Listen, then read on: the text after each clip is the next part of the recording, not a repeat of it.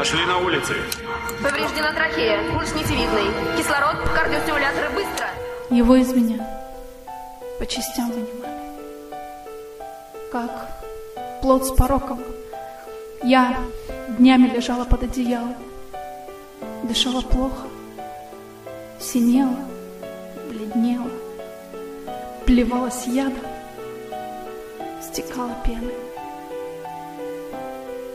А он это время бродил во взгляде, бежал по венам.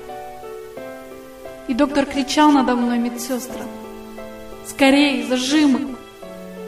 И тыкал мне в грудь чем-то острым-острым. Все время мимо.